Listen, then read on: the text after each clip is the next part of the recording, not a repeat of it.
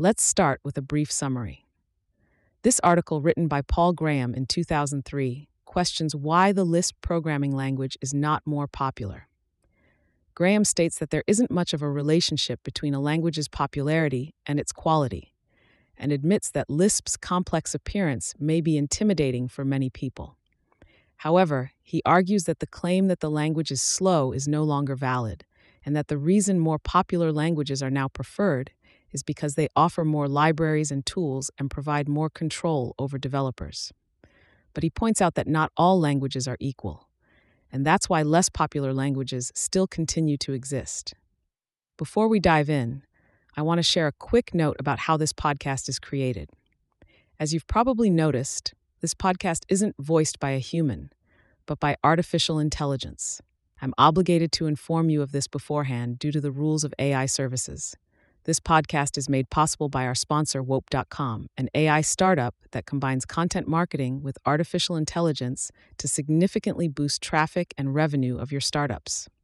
For all the latest content, be sure to follow me at x.com slash yigitkonur.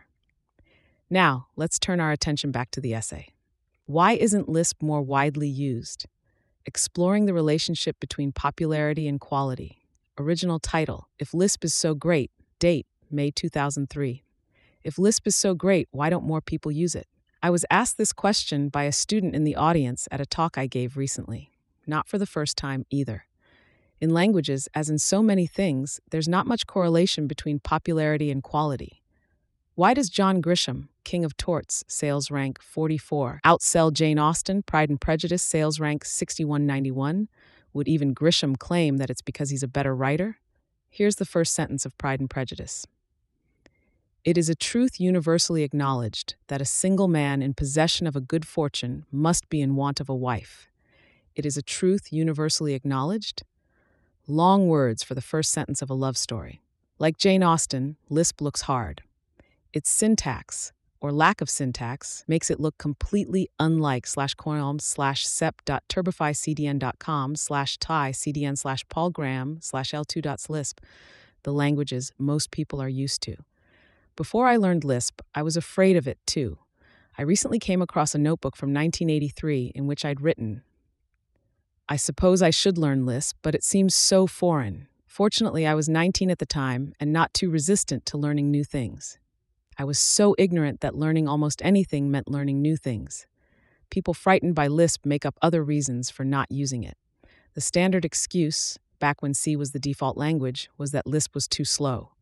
Now that Lisp dialects are among the faster slash shootout Alioth Debian.org slash mark benchmark, test nested loop, and lang all and sort of producer languages available, that excuse has gone away.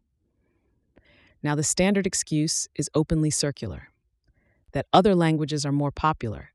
Beware of such reasoning, it gets you Windows. Popularity is always self perpetuating, but it's especially so in programming languages. More libraries get written for popular languages, which makes them still more popular. Programs often have to work with existing programs, and this is easier if they're written in the same language, so languages spread from program to program like a virus. And managers prefer popular languages because they give them more leverage over developers, who can more easily be replaced. Indeed, if programming languages were all more or less equivalent, there would be little justification for using any but the most popular. But they aren't. ICAD.html, all equivalent, not by a long shot.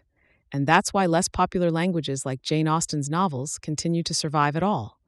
When everyone else is reading the latest John Grisham novel, there will always be a few people reading Jane Austen instead.